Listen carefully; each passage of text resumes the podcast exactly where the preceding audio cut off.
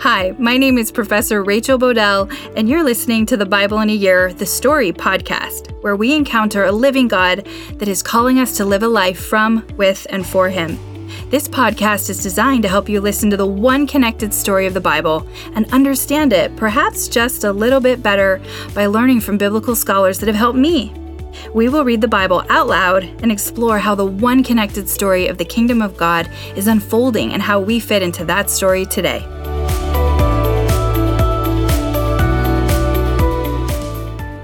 This is day 11. We're reading Genesis 20 to 21, Job 9 through 10, and Proverbs 2 verses 6 through 9. Genesis 20.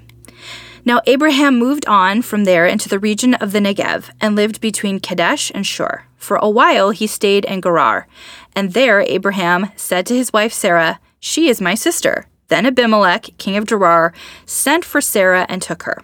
But God came to Abimelech in a dream one night and said to him, You are as good as dead because of the woman you have taken. She is a married woman. Now Abimelech had not gone near her, so he said, Lord, will you destroy an innocent nation? Did he not say to me, She is my sister? And didn't she also say, He is my brother? I have done this with a clear conscience and clean hands.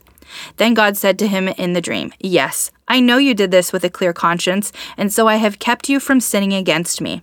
That is why I did not let you touch her. Now return the man's wife, for he is a prophet, and he will pray for you, and you will live. But if you do not return her, you may be sure that you and all who belong to you will die. Early the next morning, Abimelech summoned all his officials, and when he told them all that had happened, they were very much afraid. Then Abimelech called Abraham in and said, what have you done to us? How have I wronged you that you have brought such great guilt upon me and my kingdom? You have done things to me that should never be done. And Abimelech asked Abraham, What was your reason for doing this?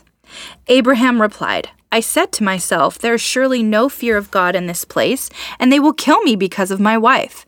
Besides, she really is my sister, the daughter of my father, though not of my mother, and she became my wife. And when God had had me wander from my father's household, I said to her, This is how you can show your love to me.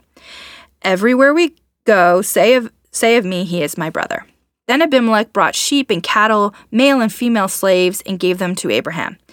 And he returned Sarah his wife to him. And Abimelech said, My land is before you, live wherever you like. To Sarah he said, I am giving your brother a thousand shekels of silver. This is to cover the offense against you before all who are with you. You are completely vindicated. Then Abraham prayed to God, and God healed Abimelech, his wife, and his female slaves so they could have children again. For the Lord had kept all the women in Abimelech's household from conceiving because of Abraham's wife Sarah. Genesis 21 Now the Lord was gracious to Sarah, as he had said, and the Lord did for Sarah what he had promised. Sarah became pregnant and bore a son to Abraham in his old age, at the very time God had promised him. Abraham gave the name Isaac to the son Sarah bore him. When his son Isaac was eight days old, Abraham circumcised him, as God commanded him. Abraham was a hundred years old when his son Isaac was born to him. Sarah said, God has brought my la- me laughter, and everyone who hears about this will laugh with me. And she added, Who would have said to Abraham that Sarah would nurse children? Yet I have borne him a son in his old age. The child grew and was weaned, and on the day Isaac was weaned, Abraham held a great feast. But Sarah saw that the son whom Hagar the Egyptian had borne to Abraham was mocking, and she said to Abraham, Get rid of that slave woman and her son, for that woman's son will never share the inheritance with my son Isaac. The matter distressed Abraham greatly, because it concerned his son. But God said to him, Do not be so distressed about the boy and your slave woman. Listen to whatever Sarah tells you, because it is through Isaac that your offspring will be reckoned.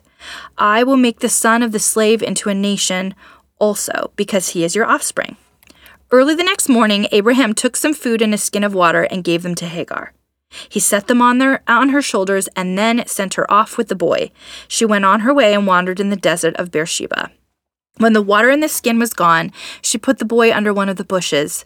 Then she went off and sat down about a bow shot away, for she thought, I cannot watch the boy die. As she sat there, she began to sob. God heard the boy crying, and the angel of God called to Hagar from heaven and said to her, What is the matter, Hagar? Do not be afraid. God has heard the boy crying as he lies there. Lift the boy up and take him by the hand, for I will make him into a great nation. Then God opened her eyes, and she saw a well of water. So she went and filled the skin with water and gave the boy a drink. God was with the boy as he grew up. He lived in the desert and became an archer. While he was living in the desert of Paran, his mother got a wife for him from Egypt. At that time, Abimelech and Phicol, the commander of his forces, said to Abraham, God is with you in everything you do. Now swear to me here before God that you will not deal falsely with me, or my children or my descendants. Show to me in the country where you now reside as a foreigner the same kindness I have shown to you. Abraham said, I swear it. Then Abraham complained to Abimelech about a well of water that Abimelech's servants had seized. But Abimelech said, I don't know who has done this. You did not tell me, and I heard about it only today. So Abraham brought sheep and cattle and gave them to Abimelech, and the two men made a treaty. Abraham set apart seven ewe lambs from the flock. And Abimelech asked Abraham, What is the meaning of these seven ewe lambs you have set apart by themselves? He replied, Accept these seven lambs from my hand as a witness that I dug this well. So that place was called Beersheba because the two men swore an oath there.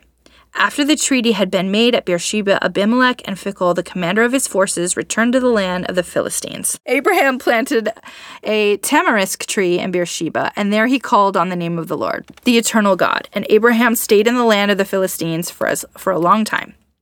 Job 9. Then Job replied, Indeed, I know that this is true, but how can mere mortals prove their innocence before God? Though they wished to dispute with him, they could not answer him one time out of a thousand. His wisdom is profound, his power is vast. Who has resisted him and come out unscathed? He moves mountains without their knowing it and overturns them in his anger. He shakes the earth from its place and makes its pillar tremble.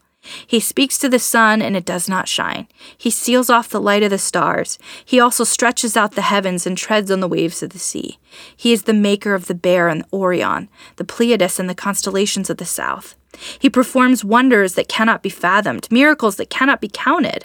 When he passes me, I cannot see him. When he goes by, I cannot perceive him. If he snatches away, who can stop him? Who can say to him, What are you doing? God does not restrain his anger. Even the cohorts of Rahab cowered at his feet. How then can I dispute with him? How can I find words to argue with him? Though I were innocent, I could not answer him. I could only plead with my judge for mercy. Even if I summoned him and he responded, I do not believe he would give me a hearing. He would crush me with a storm and multiply my wounds for no reason. He would not let me catch my breath, but would overwhelm me with misery. If it matter if it is a matter of strength, he is mighty. And if it is a matter of justice, who can challenge him? Even if I were innocent, my mouth would condemn me. If I were blameless, it would pronounce me guilty. Although I am blameless, I have no concern for my life. I despise my own life. It is all the same. That is why I say, He destroys both the blameless and the wicked. When, I, when a scourge brings sudden death, he mocks the despair of the innocent. When a land falls in the hands of the wicked, he blindfolds its judges. If it is not he, then who is it? My days are swifter than a runner. They fly away without a glimpse of joy. They skim past like boats of papyrus, like eagles swooping down on their prey. If I say I will forget my complaint, I will change my expression and smile. I still dread all my suffering, for I know you will not hold my innocent, since I am already found guilty. Why should I struggle in vain? Even if I wash myself with soap and my hands with cleansing powder, you would plunge me into a slime pit so that even my clothes would detest me. He is not a mere mortal like me that I might answer him, that we might confront each other in court.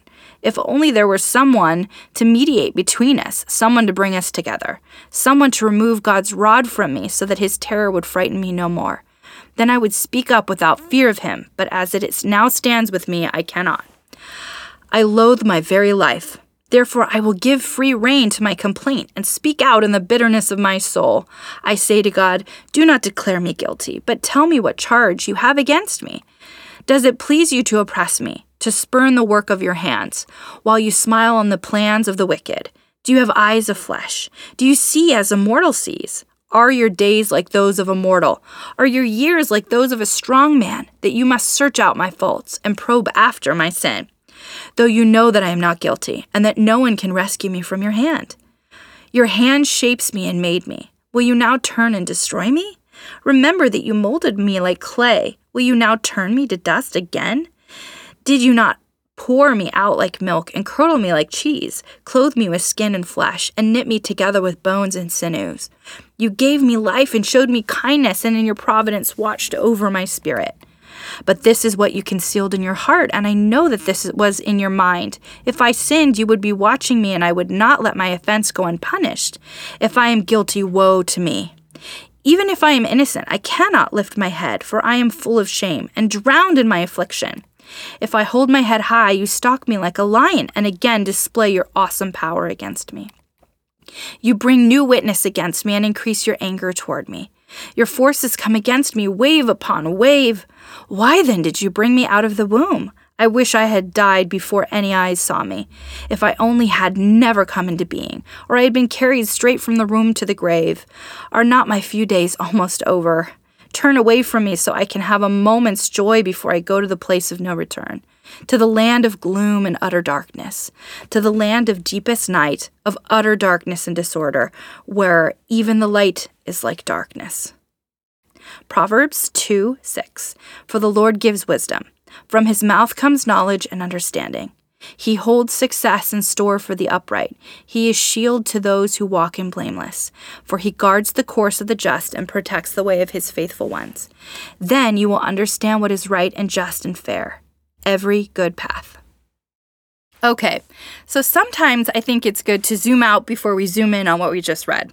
So if we zoom out to the big picture and we go back to the first parts of Genesis, we remember that God gives the first sacrifice in the story of Adam and Eve. God washes away human humanity's evil in the story of Noah, and God burns the city of Sodom and Gomorrah for their total lack of righteousness and their consumption by sin.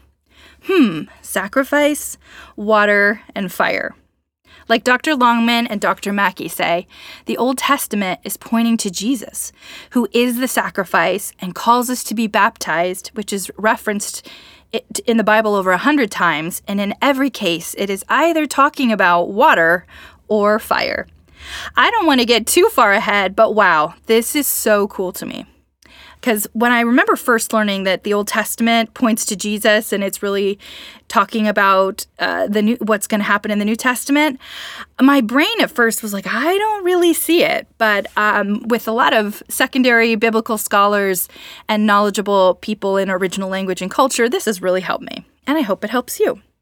We also recall that Eve's um, and all future women's consequence for sin in the first part of Genesis was pain in childbirth, but also we're given hope in Genesis 3:15. In her wounded victory of childbirth, one of her descendants would be the wounded victor, the serpent crusher who we know is Jesus. We also just saw that circumcision may have been Abraham's and all future men of Israel's consequence for sin, um, it was this painful circumcision, but also they were given hope in the progeny and greatness of future generations and a special place in the kingdom of God. Not just to be blessed, but to be a blessing.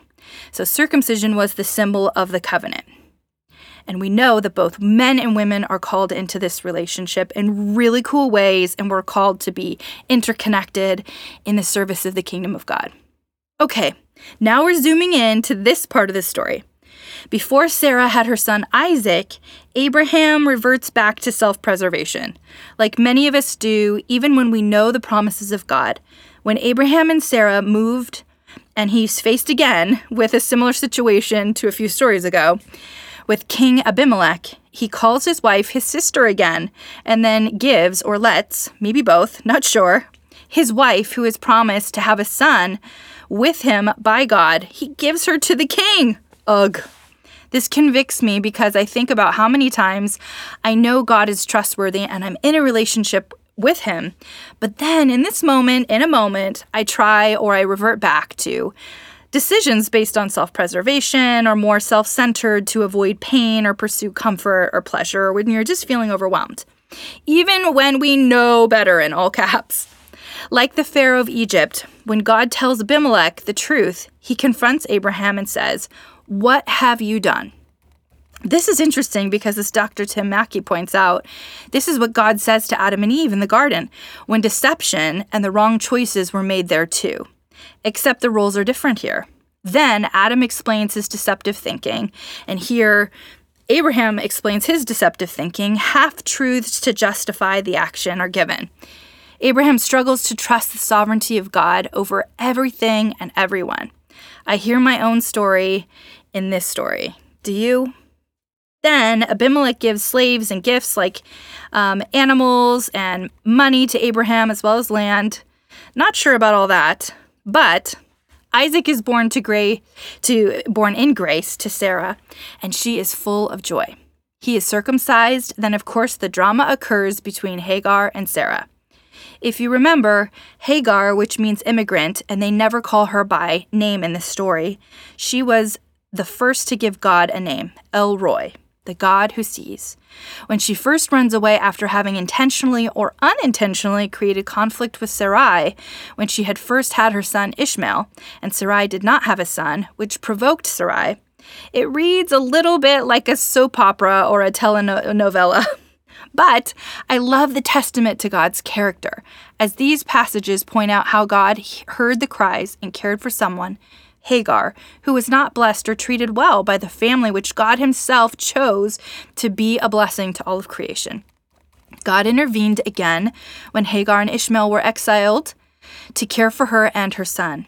Also, note, because I didn't know this for a very long time, when Sarah and Abraham exile Hagar, the immigrant, and her son, the line of descendants from Ishmael is said in the Quran to lead to the Prophet Muhammad, which becomes the Islamic religion we know today. The other story, Job. So, in this story, he is continuing to feel just powerless, and he's asking God if he cares and asking whether or not living righteous even matters because he lost all the blessings and provision he had. We sang in church last Sunday the song I Raise a Hallelujah.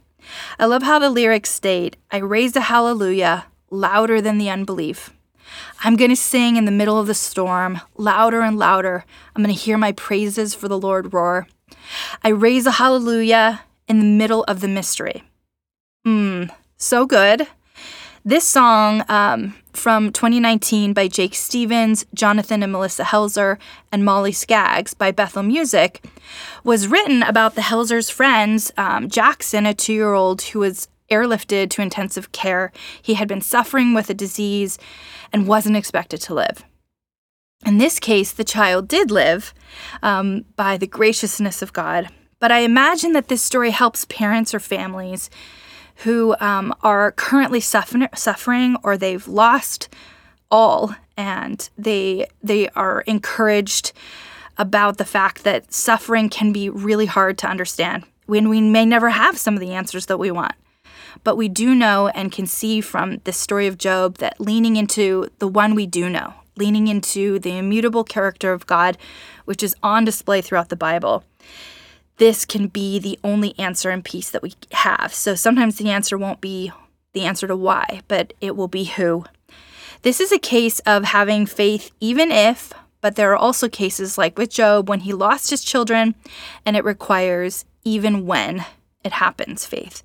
I find that sometimes the best way to encourage friends who are suffering is just to sit with them, and in some cases through music, where um, I'm not trying to logically explain why it happened, particularly when it seems like a case like Job and it doesn't make any sense to me based on my finite understanding and wisdom. Um, I, what do you do in those situations, and how can you be um, an encouraging friend? I like I like this song so much, and so I'll link it in the show notes. But may the God who transcends all understanding give you peace. There can be hope with a God that can create something out of nothing and restore and redeem anything that is made. The God we love sits outside and transcends time, space, and matter, and he promises a hope in a future. Even if and even when we suffer, even if and even when we sin, we must choose and encourage each other to trust in whose we are in him. Pray for me, I'm praying for you. My prayer is this, found in Philippians 1 9 through 11 that your love may abound more and more in knowledge and depth of insight, so that you may be able to discern what is best and may be pure and blameless for the day of Christ, filled with the fruit of righteousness that comes through Jesus Christ, to the glory and praise of God. What is this fruit? It is love, joy, peace, patience, kindness, goodness, faithfulness, gentleness, and self control. Against such things there is no law. Galatians 5 22 through 24. See you tomorrow.